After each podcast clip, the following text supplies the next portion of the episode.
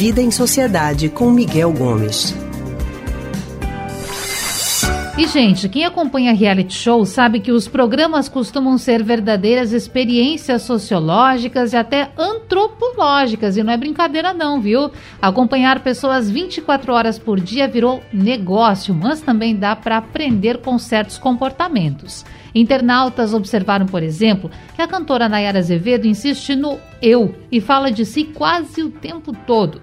Já o primeiro eliminado, Luciano, revelou uma obsessão pela fama. E é sobre esses assuntos que a gente fala agora com Miguel Gomes, historiador e psicólogo do Centro de Pesquisa em Psicanálise e Linguagem CPPL. Miguel, boa tarde, seja bem-vindo. Boa tarde a todos e a todas. Boa tarde, Natália. Obrigada. Tudo, Tudo, certo, Miguel. Obrigada por nos atender nesse começo de semana. São assuntos, como a gente fala de maneira muito simples, que estão na boca do povo. Agora, diante dessas atitudes, por exemplo, uma pessoa que quer muito a fama, outra que relaciona tudo com a sua realidade, fala de si, né, no pronome pessoal o tempo todo, isso pode indicar um comportamento narcisista? Pode, pode indicar sim, mas a gente precisa ter muito cuidado, porque quando a gente fala de narcisismo, logo vem à tona, né, logo vem na cabeça da gente algo negativo, como sendo uma pessoa que simplesmente só pensa em si, esquece os demais e pronto.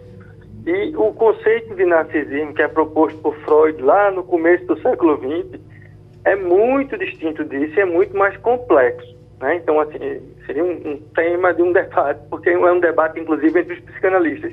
Então, é uma coisa muito mais complexa. O que a gente pode, assim, simplificando, é, é pegando o próprio exemplo do mito de Ovídio, né? do mito do, do Narciso, né? em que ele se apaixona pela própria imagem. Então, veja que o apaixonamento é pela imagem que ele cria dele mesmo, que o lago mostra dele.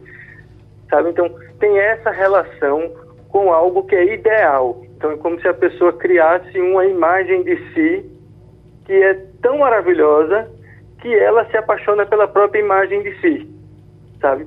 Então, o, o narcisismo entra nisso, né? É quando você cria uma imagem tão grande que você se coloca num lugar tão importante que os demais deixam de ter um, um certo lugar no mundo para você. É como se o mundo girasse ali em torno das suas necessidades. Então, quando a gente vê assim um, um, uma pessoa que usa muito o eu, que o mundo gira em torno dela, a gente tende né, a, a ver isso como algo negativo e dizer, ah, poxa, a pessoa só pensa em si. Mas não necessariamente é assim, porque se a gente entende o narcisismo como esse investimento que a gente faz na gente mesmo, um pouco de narcisismo é importante, porque se a gente tiver nenhum, é, exagerando e simplificando aqui para o pessoal entender, Sim. se a gente não tiver nenhum narcisismo, a gente vai se sentir alguém que não é interessante para ninguém, que não vale a pena estar tá ali porque ninguém vai querer saber, ninguém se interessa por a gente, nem a gente mesmo se interessa por a gente. Então, um pouquinho de narcisismo faz bem. O problema, né, e aí trazendo para essa questão, vamos dizer assim, mais social, é que no, no narcisismo, como a gente tem um investimento na gente, se isso é exagerado, a gente deixa de considerar as outras pessoas como importantes. É como se as outras pessoas existissem apenas. É, perdemos o Miguel. Vamos ver se a gente consegue voltar com ele. Puro as pessoas pelo que eu quero ver nelas. E aí é um problema, porque aí a referência é sempre você.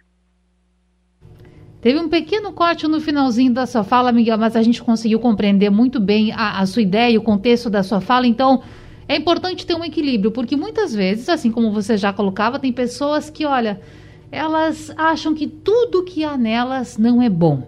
Tudo, uhum. tudo, nada é bom. Então, ou seja, a gente precisa também fazer um equilíbrio para não cair nessas armadilhas, não é mesmo? Isso, a gente precisa ter um pouquinho de narcisismo na gente. Então, por exemplo, para pegar esse exemplo do reality show aí, Sim. Então, um, um, uma pessoa que diz que gostaria muito de ser famoso, isso não é um problema, né? Uma pessoa pode ter essa vontade. Isso não quer dizer que ela vá conseguir, né? Claro, mas ela tem essa vontade.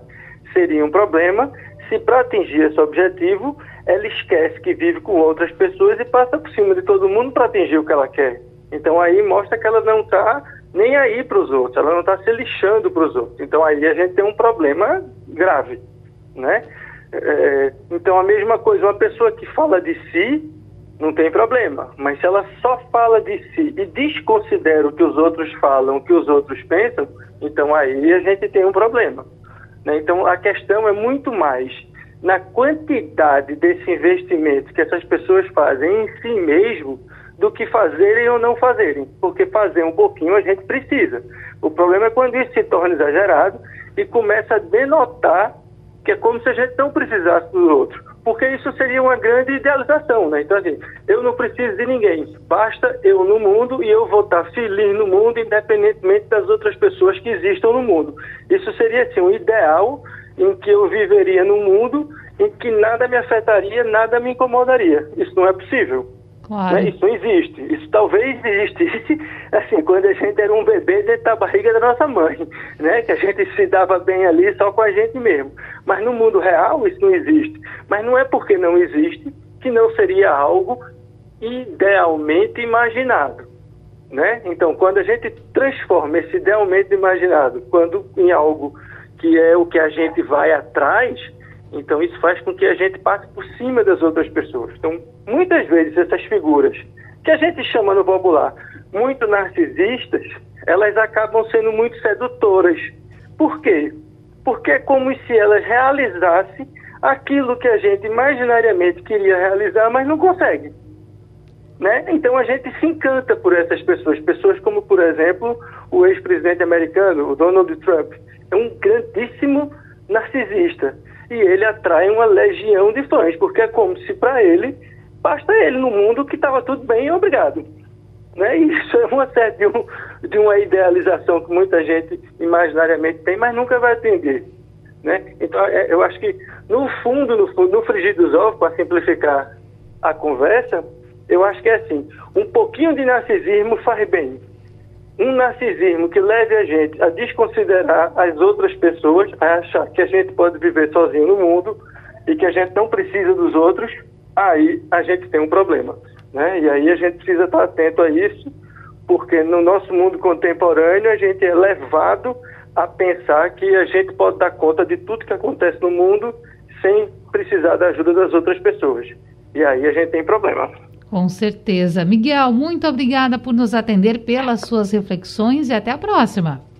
Até a próxima, Natália. E é isso, assim, né? Não sejamos narcisistas. Vamos pensar nos próximos e vamos usar máscara, porque a máscara é um exemplo de altruísmo. Eu não uso máscara para me proteger. Né? Isso seria uma atitude narcisista. Eu Sim. uso máscara porque assim eu protejo os outros. Né? Então vamos nessa pensando no nosso ambiente também ao nosso redor. Obrigada, Miguel. A gente acabou de falar com Miguel Gomes, historiador e psicólogo do Centro de Pesquisa em Psicanálise e Linguagem, CPPL. Como você pode perceber, assuntos bem atuais que estão no nosso dia a dia e que realmente são dicas importantíssimas para nossa convivência também em sociedade.